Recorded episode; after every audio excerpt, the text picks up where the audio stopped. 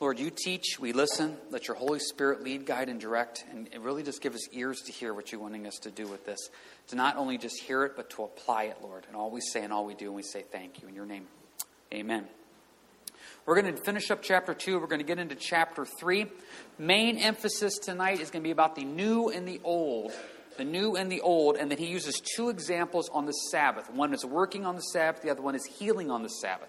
So let's jump into this and see what's going on. We left off last week in 21 of Mark 2. It says, No one sews a piece of unshrunk cloth on an old garment, or else the new piece pulls away from the old and the tear is made worse. And no one puts new wine into old wineskins, or else the new wine bursts the wineskins. The wine is spilled and the wineskins are ruined. But new wine must be put into new wineskins. We're talking about new and old there. This is the foundation of what we're talking about. If you have a pair of jeans and you have to patch them, when you start washing them, that patch if it's not done properly, is going to come off because it's going to be different types of materials there. As it says in 21, the one is going to shrink and the other one pulls away.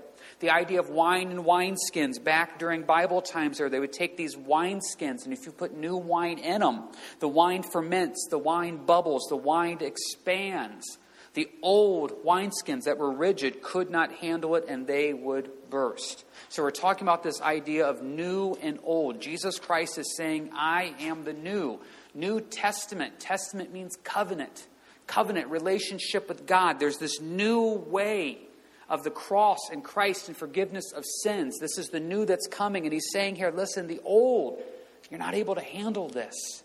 You're not able to handle because what happens is we're bringing this idea of what is new and the idea of the access to God through Jesus Christ. So you see the new here, you see the old. And the Pharisees have a real hard time with this. They like their rigid system. They like their idea of just the fanaticism that they had of sticking to it. You got to remember that the Pharisees started off on the right path. Their name obviously had the idea of this idea of being separated. They were separating themselves to say, we're going to really follow God's rules and laws. It started out good. Then, over hundreds of years, it became this legalism, it became this burden, what we're going to get into later. So, when Jesus comes in and says, I'm trying to show you the new, the new covenant, the New Testament, they weren't able to accept it nor willing to accept it. And Jesus is saying in 21 and 22, you can't. You're not willing to. There's too much rigidity, rigidity, excuse me, they're too hard. Now, we need to talk about change here for a second. Because we do need to be open. We do need to be flexible. We need to be open to change. But please let me throw a couple caveats into this. Never change for the sake of change. Okay? Never change to say, oh, I want to be more fresh, more new, more exciting, etc. No, you change as the Lord leads. That's very, very important. Every now and then I run into people that say, hey, we need to change something. And I'll come back and say, why? And they'll say, I don't know, we just do. They just want to change something. Let's just do something different. Hey, if the Lord's in it, the Lord's in it. Let's change. But at the same time, if the tree is producing fruit, then let the tree keep producing fruit because the Lord is in it. But at the same time, don't fear change. I run into a lot of believers that completely, utterly fear change. They want to get saved, they want to know they're going to heaven, and then they want nothing traumatic to happen to them until their day of death. The Lord moves. He does things. He may move ministries here. He may move ministries there. He may call you here. He may call you there. There are seasons of life. People come, people go. We've seen this over the 20 years that I've been out here. Somebody told me years ago that there are seasons, and enjoy the season you have with people because you never know how long that season will last. Remember what it says in 1 Corinthians 3. I planted, Apollos watered, but God gave the increase. Now, neither he who plants nor he who waters is anything. It's not about us, it's about the Lord. What brings glory to God? I tell you, the three things I pray, I try to pray before every service that God would be glorified, the saints would be equipped, and that the gospel would go forth. That is a successful service. If God got the glory, if the saints were equipped, and the gospel went off forward, the problem is that we as human beings get so worked up over so many other things that we forget what the most important stuff is. We become sometimes the old wineskins. We become the rigid. We become the hard. We can't accept change. We can't accept things being different. No, don't fear it. Allow the Lord to lead when it's of Him. It's interesting in 22 where it says that new wine must be put into new wineskins. In our English translation, it has new and new. The problem is there are two different Greek words. If you have a different translation, if you have an RSV or an ESV, it actually says something to the effect of new wine must be put into fresh wineskins. They actually translate it better. It's a different word. The idea of being fresh. The Lord wants you to stay fresh in Him. Think of all the references in the Bible, like in Psalm chapter 1, where it says you're supposed to plant yourself by the waters and you will grow and you will be green. The idea of being fresh. Be careful with getting into a Christian rut where you just do the same things again and again and again, and you have lost that freshness of being in Christ Jesus. Psalm 92 talks about having fresh oil. Oil represents an anointing of the Holy Spirit. Oil always represents the Holy Spirit there in the Old Testament. And we're supposed to be anointed with a fresh oil. This idea of saying, Lord, how do you want me to move today? What does it look like? Every morning I get up and say, Lord, what do you want me to do today? Because it's a reference back to Exodus 29 where the daily offerings would have oil in it. We want to stay fresh. Just be careful that you don't become the old wineskin that is so rigid that you can't accept any change or anything different in your lives. Allow the Lord to do things, allow the Lord to move in new ways. So, how do you stay fresh? I just made a quick little list. We've already talked about the fresh oil of the Holy Spirit. You want to be anointed with the Holy Spirit. Let the Holy Spirit lead you in every conversation, everything you do. Lord, what do you want me to do? How else do you stay fresh? Be in the Word. The Word washes us, it keeps us clean, it keeps us fresh. Be in the Word. Next one share Christ. I, have noticed a lot that when people become very rigid, they're not out there sharing the gospel. When you go out there to share the gospel, there's always something new. There's always a new question you've never heard before. There's a new way of presenting it. There's always something new. Always something new. And I, and I forgot to mention Sunday, John said they have some new tracts back there in the back. If sharing your faith is difficult, I encourage you to go back, grab some of those tracts. They're free. Keep them in your wallet, keep them in your car. If nothing else, hand them out. Keep it fresh, keep it new. Because when you're sharing Christ, you're constantly seeking the Lord. Lord, what do you want me to say? How do you want me to respond to this? When somebody comes up with a question you don't have the answer to, it forces you to get into the Word. How else do you stay fresh? Die to yourself. I have a tendency in my life to start thinking that what I think and what I feel is really, really important. And the Lord says, No, you're dust. Just die to yourself. Keep God in the forefront. Next one, and this is a hard one for people. Be around the body of Christ. That will keep you fresh in the Lord. Because the body of Christ does different things in different ways. We have a tendency as humans to want to be around the people that do and think the way we do and think.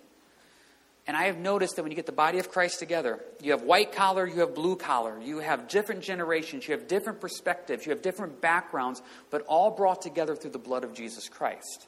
That's why it's called the body of Christ. And sometimes being around other believers makes it difficult because they do things differently. I'm not saying unbiblical, they just do things differently. Keeps it fresh. You stop and realize, okay, maybe there's some fruit in that. And lastly, pray. Seek Him. I tell you this if you understand the anointing of the Holy Spirit, the fresh oil mentioned in Psalm 92, if you are in the Word that washes us, if you're out there sharing Christ, if you're out there dying to yourself, if you're out there being part of the body of Christ, if you're out there seeking Him in prayer, you'll stay fresh wineskin. And so when the Lord wants to put new wine in and He wants to do something a little different, He wants to expand you out a little bit, the Lord will do that. I've shared with you guys many times the reason we started small groups out here about five years ago was because I was scared to death of small groups. And I'm not making a joke. I can teach a Wednesday night, I can teach Sunday to hundreds of people, but the idea of putting me in a room with maybe three, four, five people made me scared. And so we started small groups. It was biblical. I knew the Lord was leading, and I started teaching a small group, and I have fallen in love with small groups now. Just absolutely love them. I felt the Lord wanted me to take me out of my comfort zone, and for the wineskin to stay fresh, I need to do stuff that takes me out of my comfort zone. A few years ago, when we got the email about possibly going up to Dearborn and going door to door, I didn't want to do that. Who wants to go up to an almost entirely Muslim community and knock on the door and invite them to a Christian vacation Bible school? I don't speak Arabic. Now we've gone up three other times. I love it. I look forward to it. Great fruit. Last year, I guess it was about a year and a half ago, the Lord laid on our heart that we needed to go to Mexico.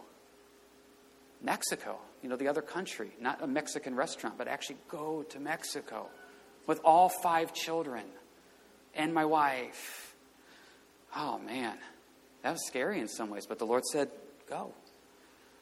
I mean, I just, and I'm looking now, it's like, okay, Lord, what do you want us to do in 2019? Because I'm really kind of a little nervous now. But the Lord says, this is what I've seen in my walk is to say, Lord, I want to stay fresh. I have to be open to the things that you're leading me to do because it's really, to be quite honest with you guys, with, with what I do, and I hate to refer to what I do as a job, I don't look at it as a job, but with what I do as a job, it's really easy to get comfortable.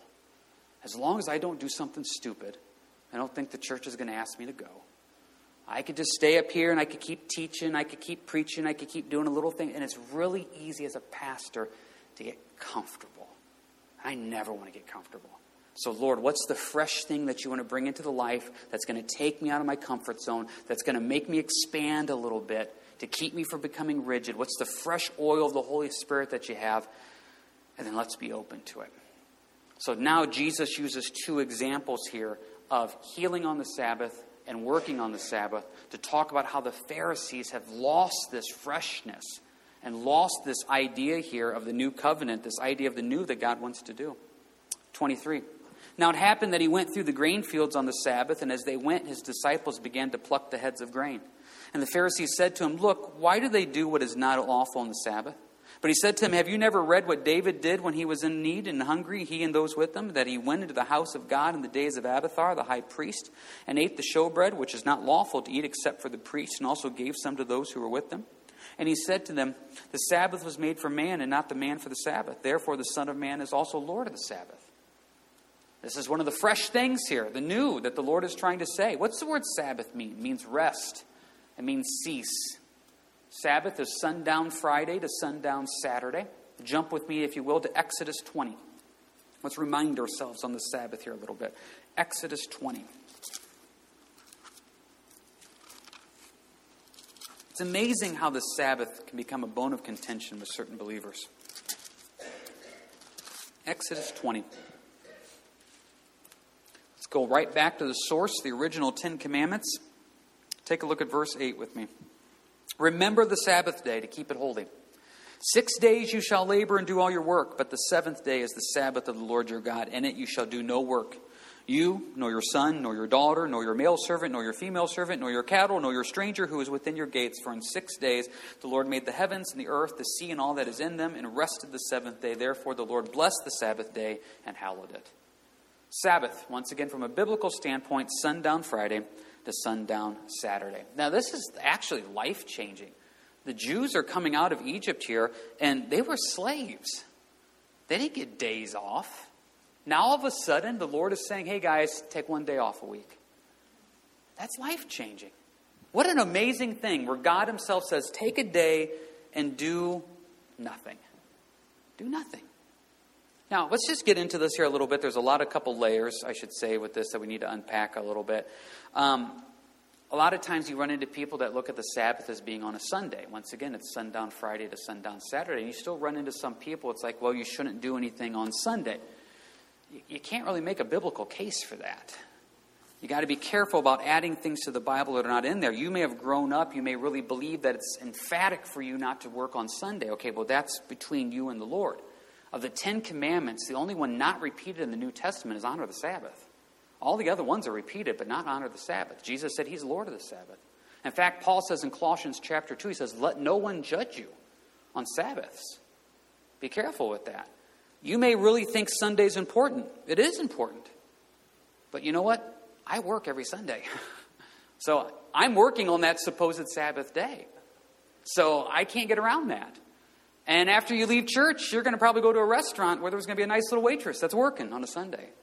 And you're going to probably swing through Walmart on the way home and grab a gallon of milk, and there's people there that are working. People get a really big deal out of it. We're watching the Little House on the Prairie with the boys. And if you remember back in one of the earlier episodes, uh, Charles is working a couple jobs and he's really tired.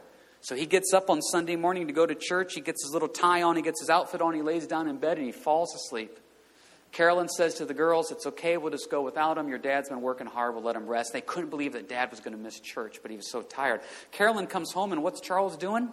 He's out in the fields working ground. Carolyn goes and just lays into him for working on the Sabbath. You still run into that today, folks. You still run into that today. So, what is the Bible trying to tell you? Take a day, rest. Rest physically, rest mentally, rest emotionally. Please note, I don't say rest spiritually because you're not taking a day off from the Lord. If anything, on your Sabbath day, I hope I would encourage you to spend more time with the Lord. My Sabbath is sundown Thursday through Friday. I usually shut my phone off Thursday evening and I turn my phone back on Saturday morning. Now, we're not hiding from you guys. You know where we live, you know where we're at. Most of you probably have Dawn's number. But we take a break, we take a Sabbath. And what I try to do on that Sabbath, I'll be honest with you, I used to try to do as much stuff as I could of everything I couldn't do throughout the week. It was my catch up day. And it never was blessed by the Lord. In fact, if you go read Isaiah 54 and Isaiah 56, you see that's what was happening. God says, You're not really treating the Sabbath for me. You're doing it for yourself, for your own pleasures. And God says, I can't bless that. So I really had to change my mindset on the Sabbath. And what happens is like, okay, Lord, now try to pray more than what we normally do. Not a legalistic have to. Try to study more, try to read more, just to get refreshed spiritually. More time to pray, more time to do things. We try to have the boys do what we call their Friday thing. You know, we're homeschooled, so we do school Monday, Tuesday, Wednesday, Thursday. We take Friday off, and they come back and they do school Saturday. And so Friday is, I have my Sabbath, the boys have a break from school. So, what's your Friday thing, guys? What do you want to do today? And it's just a blessed day of rest, of hopefully reading more, praying more, studying more, being refreshed physically, being refreshed emotionally, being refreshed spiritually. Does that mean I don't go out and do things on Friday? Ah, sometimes you got to mow the yard, sometimes you got stuff you got to do. I get that. But Lord, what can we do for you today? Because the point is, the Sabbath is supposed to be a gift. It's supposed to be a blessing, not a burden. And what was happening now back in Mark chapter 2, they added all these rules. Verse 24 Look, why do they do what is not lawful on the Sabbath? Because from the Jewish perspective, they were harvesting grain by taking 23, the heads of the grain. And you guys have done it, I've done it. You walk through the wheat field, you take a head of wheat, you do the rub thing, you get rid of all the chaff, you throw the seeds in your mouth. According to the law, you're actually allowed to do this. It says in Deuteronomy 23 that strangers can walk through and pluck off heads of grain. It's lawful. The problem is they've added to it. And so, 24, look, why do they do what is not lawful on the Sabbath? You're not going to find that in the Bible. That's why Jesus comes back and says, You guys are wrong. You've become rigid, you've added rules, you are not allowing the new wine to come into the fresh wineskins. Be careful when you start making up rules and regulations that you believe a good Christian should do this or that. If it's not in the Bible, be very, very careful about that. And Jesus goes on and does this amazing example of David. And what's going on here with David is this David in 1 Samuel 21 is on the run from Saul. Saul's trying to kill him. So David is on the run. He has no weapons, he has no food, he's got a group of guys, he has nothing. He comes to the tabernacle. And he says, I need a weapon. And they said, The only weapon we got is Goliath's sword. Uh, David says, I'll take it. So he's got Goliath's sword. And they said, We're hungry. They said, The only thing we got is the showbread. Showbread is every Sabbath they would cook 12 loaves of bread, a special recipe, special flour, special oil. Frankincense was put on it, a nice little uh, symbolism there of Jesus' birth, but only Aaron and the priest could eat it. But the priest said, The only thing I got is the showbread. David says, Well, take it. That's not allowed. But what did Jesus say? David ate the showbread. Because the greater good, it's always better to do the greater good. Well, they, they shouldn't be eating food like that on the Sabbath. They shouldn't be plucking the heads of grain. Jesus says, let it go. Do the greater good. Just think about, just think about this for a second. How many things would just go better in our lives if we just stop and say, you know what? It doesn't matter in the whole scheme of heaven and hell it's really not like this unbiblical thing they're doing. I'm just going to let it go. Just have peace. There's certain things you got to take a stand on. Never forget that. Stand for truth. But there's a lot of things we get worked up on. Maybe the Lord just says, let it go. Jesus comes and says, David ate the showbread. This is a little phrase that Dawn and I use a lot in our marriage. I am definitely a grace guy. I'm a grace guy. I like grace. I love grace. Dawn wants to bring back stoning but I like grace. This is why we're a nice combination. She wants to stone people, I want to give them grace. She hates it. And it's this little tongue in cheek joke that we have that when something pops up and it's just not right, and it's just really weird, it's not wrong, but it's just not done properly right, and it's like, okay, what's the best way to handle it? And I'll look at her and say, David ate the showbread. The greater good is let's just do this. David ate the showbread. And Jesus said that. Sometimes we just got to let things go. And Jesus comes back in 27 and says, The Sabbath was made for man and not man for the Sabbath. God says, I gave you the Sabbath as a gift, guys. You're hurting this gift. You're hurting this blessing. And then he comes back in 28 and says, Therefore, the Son of Man is also Lord of the Sabbath. He says, Hey, guess what? I made the rules. I'm allowed to say this is okay. So you want to add your little rules if you can't pluck heads of grain and you want to say that you can't do it? Yeah, I know the law. I wrote the law. They're allowed to do it. And guess what? David ate the showbread. That's the greater good. And you guys are rigid. You guys aren't allowing the fresh to come in, and it's going to be a problem. Now, please let me put this last caveat on this. We're not saying, we are not saying that you compromise the scriptures and truth. Be careful with that. I've run into pastors, I've run into ministries that just want to change the Bible because God's doing something new. Be careful with that.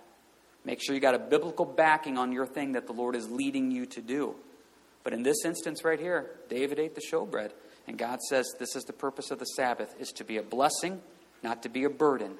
And what a blessing it is. So we'll stop right there. That's our first example here. So we've talked about fresh wineskins being fresh. Uh, we've talked about the Sabbath. Any quick questions over Sabbath or the fresh wineskins here before we go on? Okay. All righty. So now that we've covered that, now we talk about healing on the Sabbath. Now I got to put this in here as we get to chapter 3 the Jews had all these rules about healing on the Sabbath. They're not in the Bible. If you had an awful, horrible cut, awful, horrible cut, you're allowed to put something on it to stop the bleeding, but you could do nothing to repair the wound. These are just the little rules that they had. And they, and they carried all these extra rules about what was allowed and what not allowed. So they looked at healing on the Sabbath as being completely against God's word. And let me stress again, you're not going to find this in the Bible. These are the rigid rules that they created that took the joy out of it. And Jesus, you're going to see some pretty harshness here with Christ. Look at verse 1. He entered the synagogue again, and a man was there who had a withered hand. Now, what's a withered hand? Depending on your translation, it is a deformed hand, it is a shriveled hand. Other places, the same Greek word is used to the idea of a, of a withered up plant. I mean, this, this hand was just did not function. I almost envision it just having atrophy. It just hangs there. There's nothing to it. So they watched him closely, whether he would heal him on the Sabbath, so they might accuse him. Isn't verse 2 fascinating? They knew he could heal. They're watching him to see if he's going to heal. It's not a question of whether Jesus could do it, it's whether a question of Jesus is going to do it. They knew that Christ could heal, and they still were upset at him. Verse 3 He said to the man who had the withered hand, Step forward. Then he said to them, Is it lawful on the Sabbath to do good or to do evil, to save life or to kill? But they kept silent. And when he had looked around them with anger, being grieved by the hardness of their hearts, I want to stop right there. I, I love this verse. And when I discovered this verse years ago, it blessed me. Because there are times I get angry in ministry. I get angry when I see people doing things that are unbiblical and it starts hurting families, starts hurting kids, starts hurting marriages and relationships. I get angry when I see people in ministry doing things that hurt the body of Christ, where people are purposely going backwards in their walk instead of forwards, and they know better. And you love them and you warn them, you admonish them, you rebuke them, and you just see this hardness of their heart where they don't care and they have no fear of God. And I used to say, Don't get upset, don't get upset. And then I read this hey, Jesus was angry. What was he angry at? The hardness of their heart. I'm allowed to get upset over the choices that people make that take them away from Jesus Christ, that hurt their walks, their marriages, their relationships, their kids, their ministries. I'm allowed to get upset at the hardness of their heart. I can't get angry at them, and I don't make it personal, but I'm allowed to stop and say, Those choices you are making are not godly. And that really upsets me because we know better. There's no fear of God. So Jesus looked around, was angry, and not only angry, verse 5, grieved. See, now here's the problem. Some of you get angry, but you don't get grieved. So you just walk around angry. And so what happens is you just don't have joy. You're just angry at everybody. What are you upset about? They're not acting like a Christian. Are you grieved by it? No, I'm just angry. You want the combo of being angry and grieved. Because when you're grieved about it, guess what you're going to do? You're going to start praying for that person. You're going to fast for that person. You're going to go up in love and try to correct that person. If you're just angry, yeah, you're just going to give them the cold shoulder. You're not going to want to go to church. You're not going to want to be part of the body, not be part of fellowship, because you're going to look at all these C minus Christians and say they don't get it, they don't understand, and you're just angry about it. Be grieved. Grieved to the point of saying, I want to pray for these people. I want to love them. I want to disciple them. I want to get involved in their lives spiritually. Their heart's hard. I know it's hard. It makes me angry, but also makes me sad. He said to the man, Stretch out your hand. That's just simple. He can't, though. His hand is withered, it is deformed, it is shriveled. He can't stretch it out, it just hangs there. Do you ever realize when God asks you to do something that you can't, He's trying to teach you a lesson? I mean, when you're in public and He says, go talk to that person. Me? No, not me. It's the whole Gideon response. You remember when the angel of the Lord showed up and said, Gideon, and he called Gideon, mighty man of valor. And Gideon's like, Who, me? He goes, Yeah, you. And Gideon has this long speech.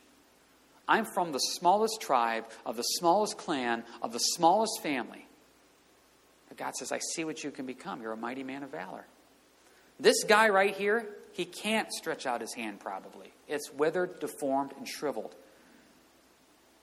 But as he stretched it out, his hand was restored as whole as the other. I, I just absolutely love that. I just absolutely love it. Jesus and anger and grief actually just heals. That's how he gets his point across. Verse 6 And the Pharisees went out and immediately plotted with the Herodians against him, how they might destroy him. Remember, the Pharisees are the ones that want the most conservative of conservative. They want to follow all the rules of the law, they want to follow uh, Genesis Exodus, Leviticus, Numbers, and Deuteronomy. They want to add rules. They want to do all this rigid stuff. But then you got the Herodians, and the Herodians are followers of Herod. Herod is the king, and he's not really a king. He's really just a puppet there placed by Rome. So you got these Herodians that almost have a Roman sympathy to them. And you see the Pharisees and these sympathetic Romans now getting together. This is what happens in hate and anger. It makes really strange bedfellows. And how angry are they? Verse 6 they want to destroy Jesus. Why? Because he healed somebody. He's so, they're so angry, they want to destroy him because he healed somebody. They want to destroy him for doing good. Now, I want you to think the last time you got really angry, really angry, was it over something eternal? Was it over something that really mattered in the whole scheme of heaven and hell? Was it over something that really mattered about making sure that Jesus is glorified and souls are saved? Or was it that you got your feathers ruffled and you threw a little bit of Bible in there? I'm going to be honest. There's a lot of times when I get upset, I can, I can quote verses pretty good. And I can probably find a verse to back up my emotions. I just have to take it out of context just a tiny little bit. But I sound really good. Ask Dawn. I sound really good at that moment. Don't ask Dawn. But the point is, I do. A lot of times at that moment, I got the anger down, but I'm not the grief down. And it's amazing how when we really get upset about something in verse 6, we start making all these little deals in our mind and we start making all these plans in our mind. Look at the words in verse 6. I start plotting and I start plotting destruction. And Jesus says, I just want grace. Yeah, but Lord, we need to do this. We need to, yeah, there's, don't hear what I'm not saying. There's times to take a stand for truth. There's times to put our foot down. There's, that's, the Lord makes that clear. But these Pharisees that supposedly loved Jehovah so deeply, man, they cared more about their little rules being followed than the guy being healed. They cared more about them not harvesting grain by plucking a head than doing good. And this is why Jesus was angry and this is why Jesus was grieved. I tell you, when you run into somebody who has a rigid wineskin that will not budge, I gotta be honest, sometimes it makes us angry. We can't take it personally. Realize their heart's hard, they need a fresh oil, and we need to be grieved and pray for them, encourage them, and love them. Because what happens most is being flexible to the leading of the Holy Spirit, flexible to the anointing of the Holy Spirit, saying, Lord, what do you want us to do? You know, I've never wanted us to be a church out here that says, well, this is the way we have to do it because this is the way we've always done it. Listen, if the way we've always done it is fruitful, we don't have to change it just to change it. Let the fruits come and let the fruit come. But at the same time, if the Lord is leading, let the Lord lead. Maybe you got something in your life right now that you said, I would never. Careful with that. Lord may be leading you. He may be saying it's time to make sure your wineskin's a little more fresh.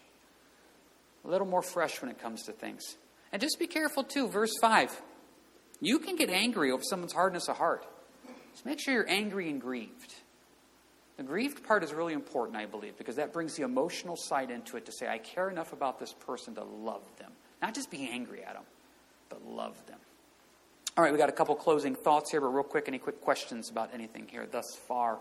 Uh, wineskins, Sabbath, healing on the Sabbath, fresh oil, angered heart, grieved heart. We good? All righty. If you could do this with me, please, can you go with me to Psalm 92?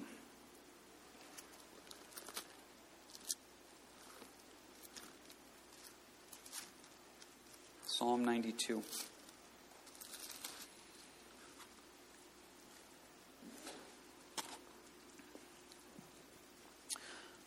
I'm not going to do the whole psalm.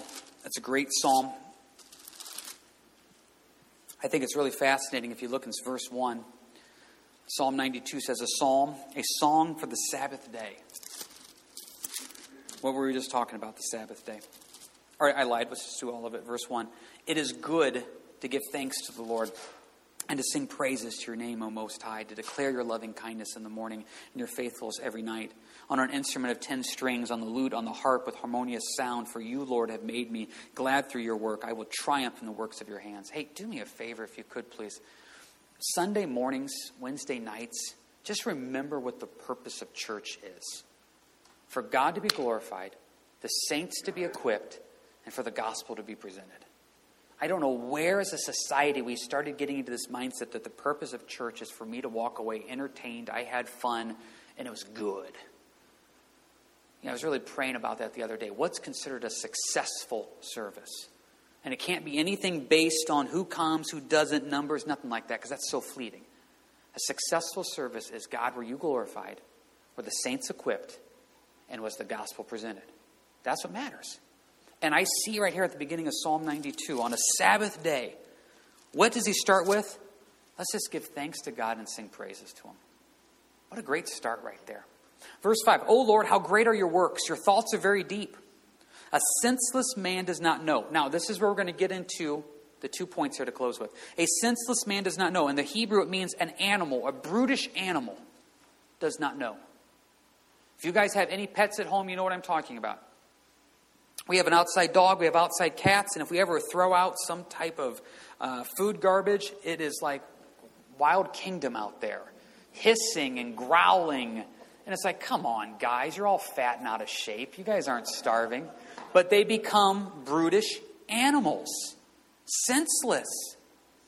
And spiritually speaking, you know people like that jumping from woman to woman to woman, jumping from drink to drink to drink, drug to drug to drug, pleasure to pleasure to pleasure. They are a senseless, brutish animal.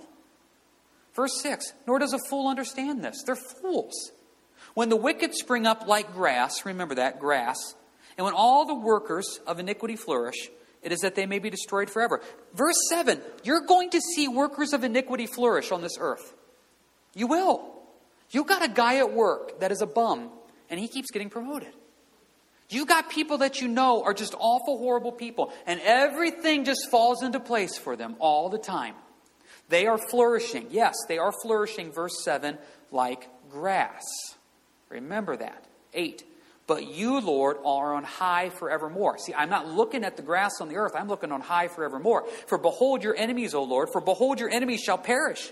All the workers of iniquity shall be scattered. But my horn, my strength, you have exalted like a wild ox. Here's our verse I have been anointed with fresh oil. See, when you have the fresh oil and the anointing, you can let the workers of iniquity go. You can let the grass flourishing grow. You can let the wicked perish. You can let it go because you have something bigger, deeper you're looking on. But if you don't have that anointing of fresh oil, you're going to get so caught up in the things of this world and the little offenses and the little bothers and the little this you're going to be angry all the time. With no joy. Lord, give me the fresh oil. Verse 11. My eye has also seen my desire on my enemies. My ears hear my desire on the wicked who rise up against me. See, now remember, they are flourishing like grass. Verse 7. 12. The righteous shall flourish like a palm tree, he shall grow like a cedar in Lebanon. Do you want to be grass or the palm tree? Do you want to be grass or do you want to be the cedar? There's no comparison.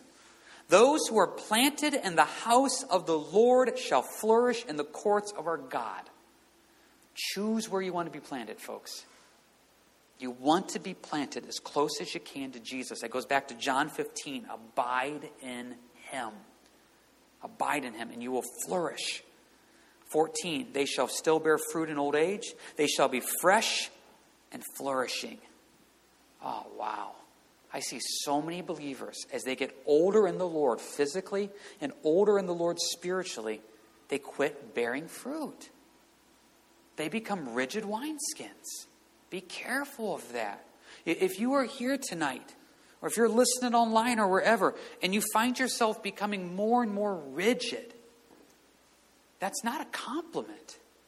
There should be a freshness to say, okay, Lord, I want to keep flourishing in the courts of our God. I want to bear fruit in old age, be fresh and flourishing. To do what? Verse 15 to declare that the Lord is upright, He is my rock, and there's no unrighteousness in Him. Just got to remember, guys, we don't ever want to change for the sake of change, to look more exciting, to look more new. No, we change as the Lord leads. But we also never want to fear change. Change is good. And if the Lord is asking you right now to put some fresh oil on the wineskin and expand out a little bit, be willing to listen. Take the step of faith. See what God has. And if you find yourself like Jesus, looking at the rigidness of other people and it makes you angry, just be careful. Anger in and of itself is not a sin. What you do while you're anger, angry determines whether it's a sin or not. Remember what it says in Ephesians be angry and do not sin. But if you're going to be angry, make sure you're grieved as well to say, Lord, my heart breaks for these people. My heart breaks for the situation. I pray for them. I fast for them. I, I try to share depth in the Lord with them because I'm so angry, it grieves me to see them want to be different. Just be careful. We can learn a lot from this the freshness and also saying, okay, all righty, Lord. I don't want to become so rigid I'm yelling at people for plucking heads of grain when it's biblically allowed. I don't want to get so angry that you're doing good, Lord, by healing people, and I'm upset Oh, man, no, Lord. Let you get the glory. Let you get the glory in all things. All right. Hey, would you guys stand with me so we can close this out in prayer?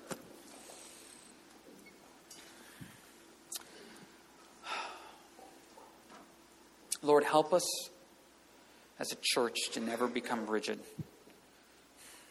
to always allow you to move in whatever way you want to move through your spirit. Lord, help us as individuals to never become rigid to allow you to move in our lives in whatever way. We are dust. We are the unprofitable servants, and we will do what you tell us to do. But Lord, if you're calling us to expand out, please give us the strength and the faith to do it. We can't do it on our own. Let there be a fresh anointing, let there be a fresh oil, and be open to what you're calling us to do and to go out there, Lord. And Lord, when we get angry, help us to be grieved while angry too. Help us to truly, as it says in Ephesians, to be angry and do not sin. You set the example, Lord. You set the example of anger but love, grieved but love. Help us to walk in that example. We thank you, Lord. In the name of Jesus, we say thank you. In your name, amen. You guys have a good week and God bless.